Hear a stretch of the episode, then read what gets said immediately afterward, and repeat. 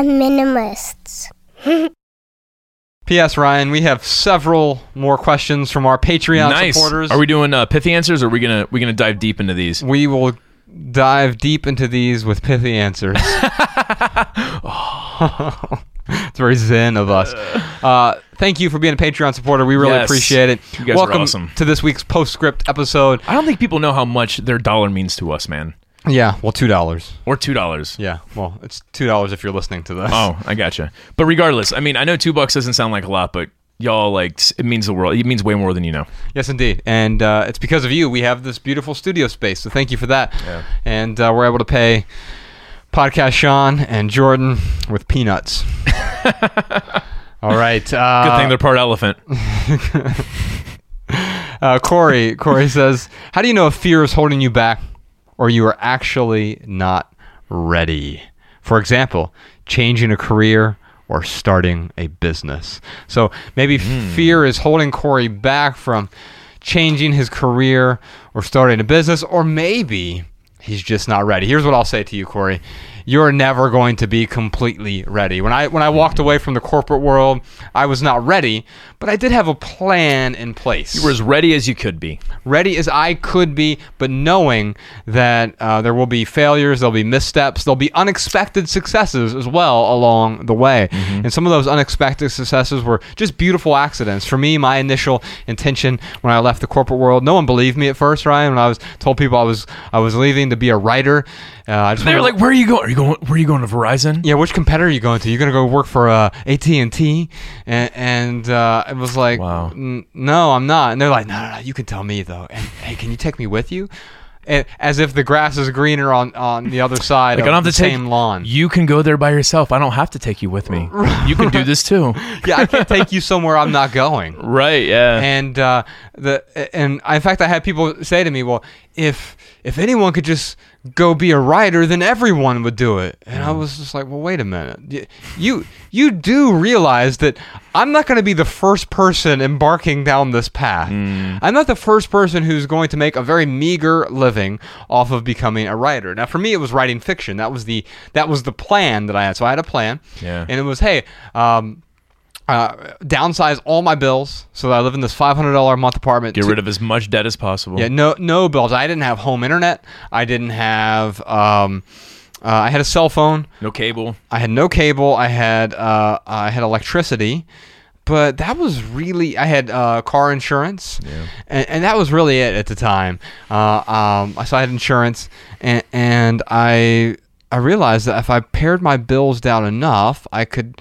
You know, worst comes to worst, I work at there's a coffee shop two blocks from my house. Just work there as many hours I need to, 20 hours, 30 hours, 40 hours a week. The the max hours I need to pay the bills and save a little bit, bit of money for retirement, and contribute beyond myself still. Uh, find a way to contribute 10% of my income uh, to to charity, and in doing that, I was actually freed up. But then there was the, all these other things that weren't planned. When we started the minimalist, and it really took off. And we started the minimal, minimalist before we left the corporate world. But it, by the time I left the corporate world, it wasn't like this booming thing. We had you know maybe a thousand readers or something. It was not very many people were reading. Certainly not a way to sustain myself financially, uh, let alone sustain both of us. You were still in the corporate world, but I realized in time that people were getting value from this, and I made a small pivot. So. Are you going to be ready? No, I wasn't ready. I'm still not ready.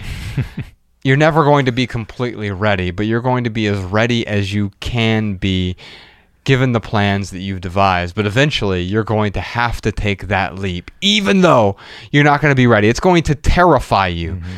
but you're going to have to take the leap. Yeah, in that podcast we just did, we were talking about taking that leap, taking that jump. I mean, I quite literally took that jump on my mountain bike, but going with that, you know, that that that uh, jump with the mountain bike. I mean, that can be used as a metaphor. Meaning, I'm sorry, what was this person's name? Corey.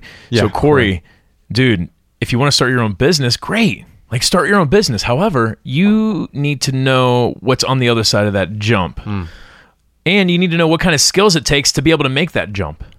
So before you take that leap, yes, you might have to get some. You might have to get a skill set. So important. You might have to uh, really, you know, kind of make this landing as as uh, as easy as possible. And I'm not saying frictionless, Actually, No. you have to have friction on a mountain bike to to land it. If you don't, then you're then you're definitely done for. Yeah, imagine you landed on ice. Yeah, so so but what you can do though is just kind of smooth that landing out as much as possible, but knowing that you are taking a jump, that you need the skill and it, not just to take that jump but to land, you you need that skill. And there isn't there is a possibility that you will fall, but as long as you mitigate as much risk as possible, uh, you should feel pretty good about taking a jump. Um, I love what you said about skill there. I think that's so important, Ryan, because Yeah. what happens is sometimes we take the jump without the skill. If I if I were to have if I would have attempted what you did, there's a 99% chance I would have been physically injured. there's a 1% wild chance that somehow I would have accidentally landed the jump. but um I would have hurt myself because I haven't developed the same skill that you have. And the same is true when I left the corporate world. I had spent a decade writing. And well, almost a decade, about eight years. I'd spent eight years, nine years writing pretty seriously, um, and and uh, especially those last five years, uh, really serious about getting better as a writer, building up the skill because no one's born a writer. You don't you don't come out of the womb with a quill in your hand and, and a thesaurus in your brain, and all of a sudden you, you're you're the perfect writer. You have to develop that skill, and so it also means that you don't just I need to quit my job right now and start this business. Why can't you start the business right now? You know, I think of people who start a gym. They might start being a personal trainer and getting up a, a, a list of clientele before they start that yeah, gym. dude. We didn't just quit our jobs and start the minimalists.com. I mean, that's a horrible plan. Yeah. I mean, that's me So you have to have a good plan. That's me too. taking a jump and not knowing what the landing is. And So it's having. some- a- it's not just having a plan; it's having a good plan. yeah, absolutely. All right. Uh, Angel asks, fear is nearly always a factor when a big change is in the works, such as finally quitting a job that doesn't align with your values, but it pays the bills. How do you balance planning for the big change to leave at the quote right time versus taking the leap? There'll never be a right time. I mean, I think this is a reoccurring theme here. Like, you'll never be ready. There'll never be a right time. Uh, there are better times than others, for sure. Yeah. But you'll always find an excuse that it's not the right time. It's just like having a kid. It's like, what's the right time to have a kid? I don't know. When you're 70, Yeah. and you've learned all, everything that you need to learn throughout those 70 years, and to impart that wisdom onto your child. But that's Yeah. also the the.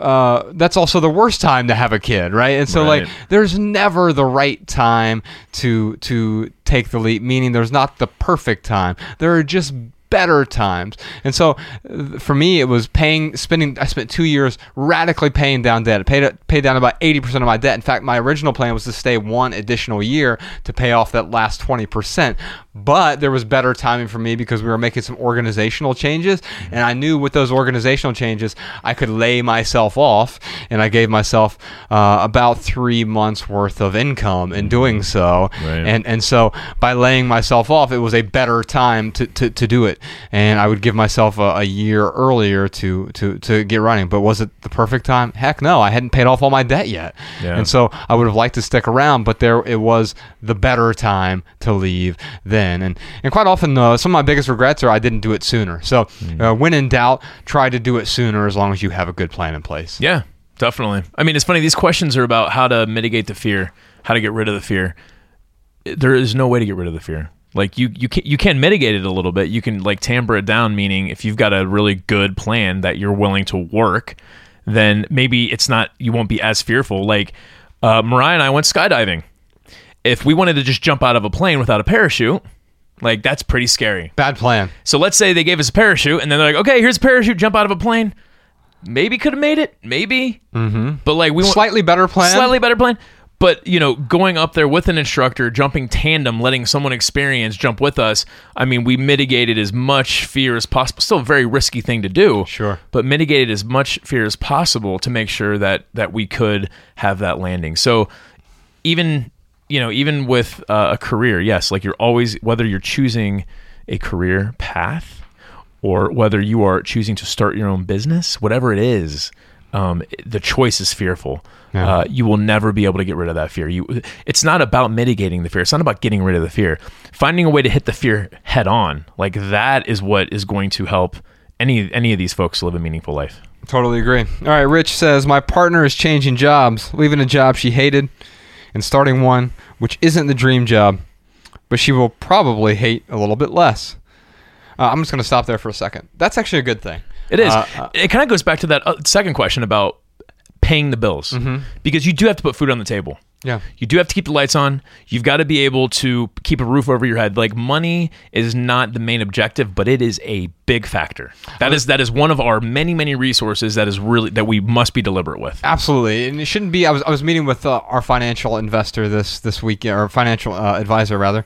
We don't have a financial investor, thankfully. I don't want, any, No I don't want anyone to invest us. Oh my god! You know they'd be like, you know how much money you can make on advertisements? yeah, that'd be terrible. Right. Um, but I, I was I was talking to a financial advisor, and um, you know, uh, it's it's always scary when we talk about things with money. But you know, thankfully, Ryan, you and I have a perspective where like we grew up poor, and I could go back to that, and I could be okay. I left the corporate world.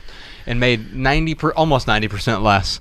I made twenty three thousand dollars that first year after leaving the corporate world but I was more financially secure because I had a good plan in place, and I- Yeah. I, was no longer overspending. And my values were I finally uncovered what my true values were and aligned my actions with those. It doesn't mean that it was easy. I sacrificed um, certain conveniences, but it was so worth that sacrifice because those other conveniences they're they're comfort. It's padding. It's pillowing. It's soft and cushy but you don't really find meaning in that. And then what do you do? You try to buy more pillows as if that's going to make uh, you more comfortable. Yeah. Yeah, and so so uh, the rest of his question is here.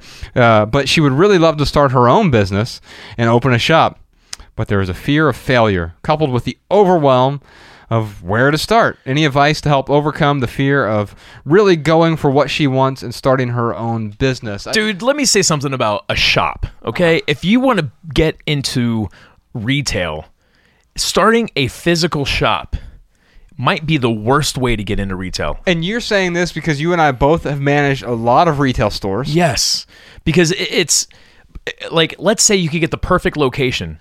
The cost of that perfect location is going to be so high that that one store our best our, our stores that had the best locations were some of the least profitable stores. Right. And and with this day and age, you can start uh, she needs to start a shop online. Right. And she could do that while she's working her current job. But it's not as sexy, Ryan. Oh, dude, that's that's not true. I actually disagree No, with that. I, I, I know, but like that's what we get in our minds, right? Yeah. Like like we we we are tethered to this idea of, and, and by the way, it's because it's people are less accepting of us having an online business versus a brick and mortar mortar business because that was the the idea of success for so many generations. Yeah, but I was gonna say our generation and younger, Uh-huh. like they're looking at e-commerce. They're not looking at like how can I get a physical retail store and sell flowers. Right, I mean, the best way to sell flowers is like start an affiliate program. You start a flower business with other. You let other stores do the selling for you, and you offer it online. I mean, there are.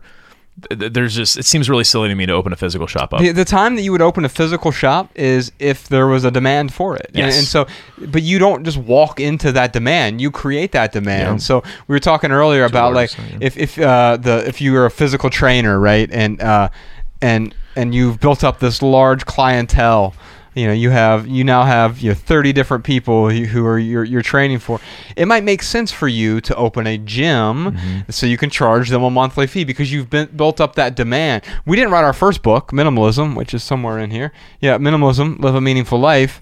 Um, we didn't write that until there was really a demand for it Mm-hmm. because we had started the blog and we were writing we were blogging for a year and people kept asking well you're the minimalist where's your book about minimalism and so we wrote a book called minimalism uh, we're really good with titles and um, welcome to the minimalist podcast Our um, documentary, minimalism.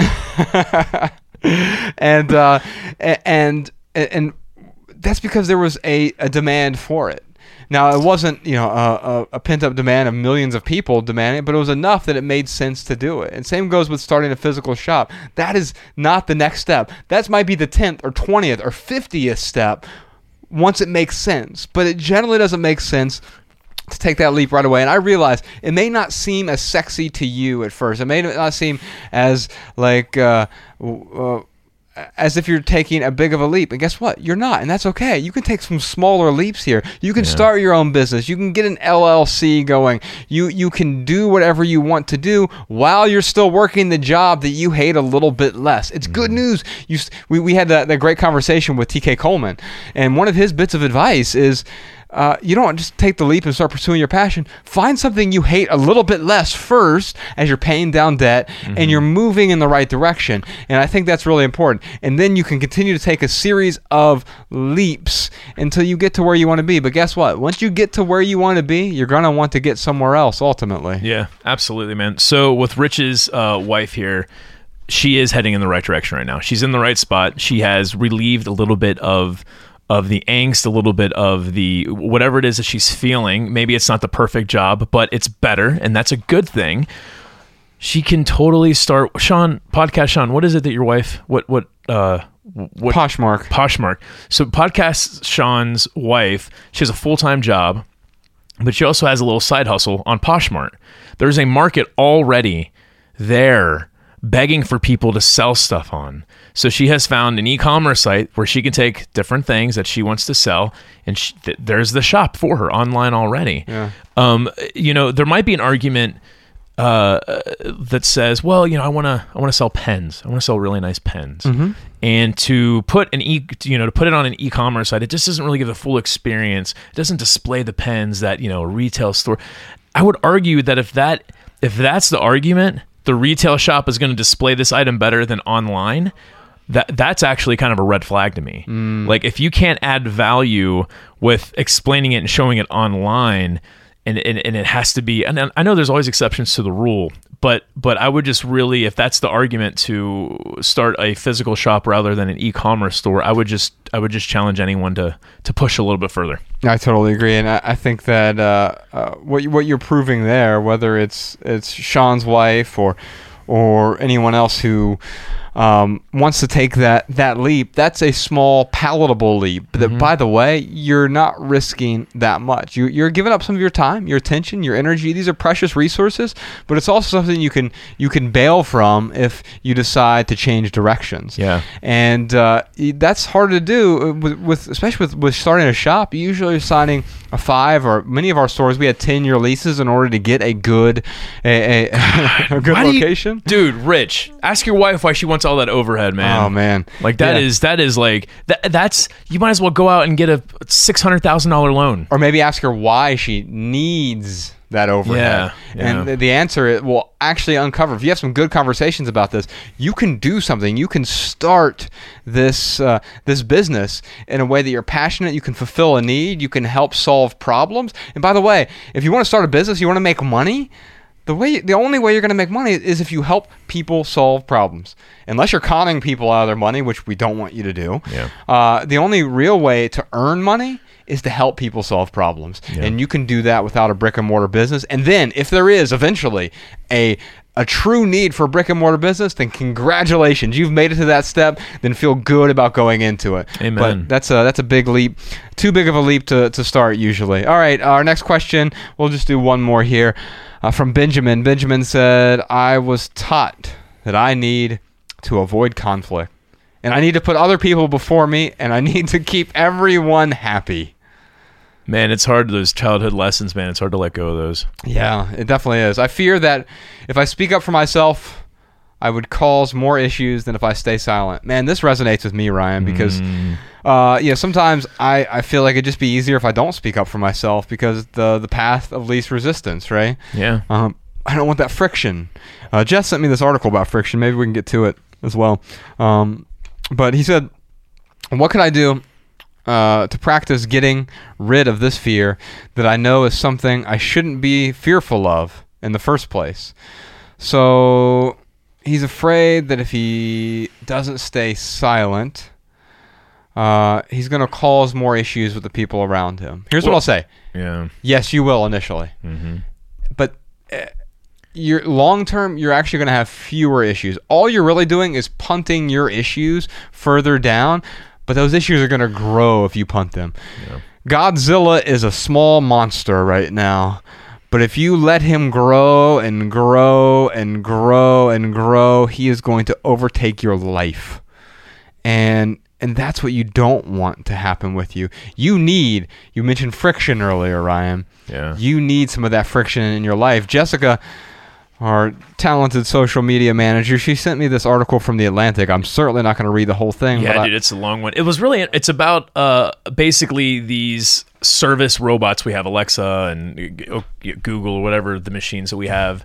hey Alexa, kill Ryan Nicodemus. Calling Ryan Nicodemus. no, no, no. so so this article robots. specifically I, I read this i didn't it didn't talk about it it actually was kind of an argument for something frictionless Uh, right, and and so she wanted us to rebut it in a way. Ah, okay. And, and I think I think so. i think they did a, a good job though and maybe you and i can talk about this but i feel like with those machines the less friction the the better the interaction I, I agree to a point, right? Yeah. And so it we what we want. Think of think of the most pleasant driving experiences. Um, I remember when we were on tour in 2014. We did the hundred city tour, and we're we're driving around your Corolla. The flat roads, and I remember specifically New Mexico and Arizona yeah man it was especially like like Tucson area, um, Santa Fe, Albuquerque. it's gorgeous It was uh, the sky there was beautiful. The roads were they're they're not heavily used, but they're not very weathered because not there aren't a whole lot of weather events there, right? Right. Um, and so they're super smooth, flat roads. They provide the right amount of friction. It's not like Montana in February where you're like, uh oh. You're driving down I 90 and you hit a patch of black ice like I did once and almost killed myself. Literally, this was actually December in, in Montana, December of 2012. I almost died because I hit this patch of black ice and uh, it was lights out for me. I was like, uh oh, I'm, I'm, I can't, I can't control this thing. If we don't have enough, enough friction, we lose the control that we need to stay on the path that we're going down. yeah However, if we have too much friction in our lives, I think of the other roads in Montana, like out in Philipsburg where we live when we first moved to Montana, there were some gravel roads I drove on where I'm like, oh no, like the rocks on here are so big, I can't even go I can't go any further farther. Also, I have to go so slow, it's not conducive for traveling forward. There's too much friction here. In fact, friction becomes an obstacle. And so the question then becomes what is the appropriate amount of friction? And maybe, Yeah, just totally maybe, agree. these uh, these robots, these Alexas and Siris and whatever the other ones are, maybe they can help remove some of the unnecessary boulders in our path and make uh, make life, make the journey more pleasant. It can they can make it like the road. Because I'm not against technology, I'm not a luddite. Maybe they can clear the path for us and and make it more beautiful. Yeah. Uh, make the experience more pleasurable. Make traveling forward a better experience. Or maybe they're adding black ice to the blacktop and we're going to swerve out of control. Yeah, man. I mean, we got to be careful. But you know, with with Benjamin's question here, um, dude, if you're drowning, you can't help someone else who is drowning. Uh, yeah, that's good. Tweet that podcast, Sean. Put that in the pithy answers. But you know the the, the whole oxygen mask metaphor. You know, put the oxygen mask on yourself first before you can help other people. I mean, we use that a lot, but you got to take that to heart, Benjamin, buddy. Like if you're putting your health aside for other people's health, like that's that's actually doing them a disservice because you're not able to help them enough. You could probably help them more if you were if you were healthy first. So this isn't our way of saying, "Hey Benjamin, be selfish." Hmm. But it is I don't know why, but I want to say Benjamin be self-full, but that doesn't make any sense. But well, no, here, here's what I say. So I, I delineate self-interest from selfish. Yeah. Selfish is at the cost of, of other people's, it's at the expense of other people. Self-interested means, yes, there are times quite often where you have to put your needs, your Mm-hmm. values first because it's disingenuous to not do so. And, and if you're just placating everyone else, that's not actually who you are. Yeah, and two things, Benjamin. Um, as an adult, you've got to learn how to deal with conflict. I mean, I know that there are a lot of adults out there who avoid conflict at all cost. That is that you are doing yourself a disservice uh, by not giving yourself that life skill. Because if you are not able to handle conflict in a very mature adult way, that doesn't mean you start fights with people. It's like I will have, I have certain people who will, you know, they have a visceral reaction towards something that I do or didn't do, whatever it is and and I'll just be like, okay, all right. So you have a problem right now. I'm sorry that you that you have a problem with me. I'm sorry that somehow you feel like I've disrespected you. So let's let's have a conversation about how I can show you respect, but we need to treat each other like adults. And I, dude, I, I can shut down conflict like that because people want to be respected. That's really what it comes down to. So Benjamin, if you can go out of your way to show people respect, uh, you, you're going to be able to handle conflict. If you're projecting your own judgments, if you're projecting your own insecurities, yes, that is not a hel- healthy way to handle conflict. So just just keep in mind you need to respect people, and the way that you can respect people is by setting the expectations in a very nice, supportive way. I mean, how, however however much you can. Uh, the other thing I wanted to say too is Benjamin, if you've got people in your life who cannot handle conflict and they want to continue to badger you and go after you and no matter how yeah escalate. So no, no matter how much you try to de-escalate they continue to try to escalate. Dude turn around and walk away. I don't care who they are. You turn around and walk away from that. And i have done that before. You know what I can see that you don't want to have an adult conversation right now. I'm sorry about that, but when you want to have an adult conversation, let me know. I'm here for you. But until then, I, this this is over. I'm not talking about this with you anymore. The Minimalists.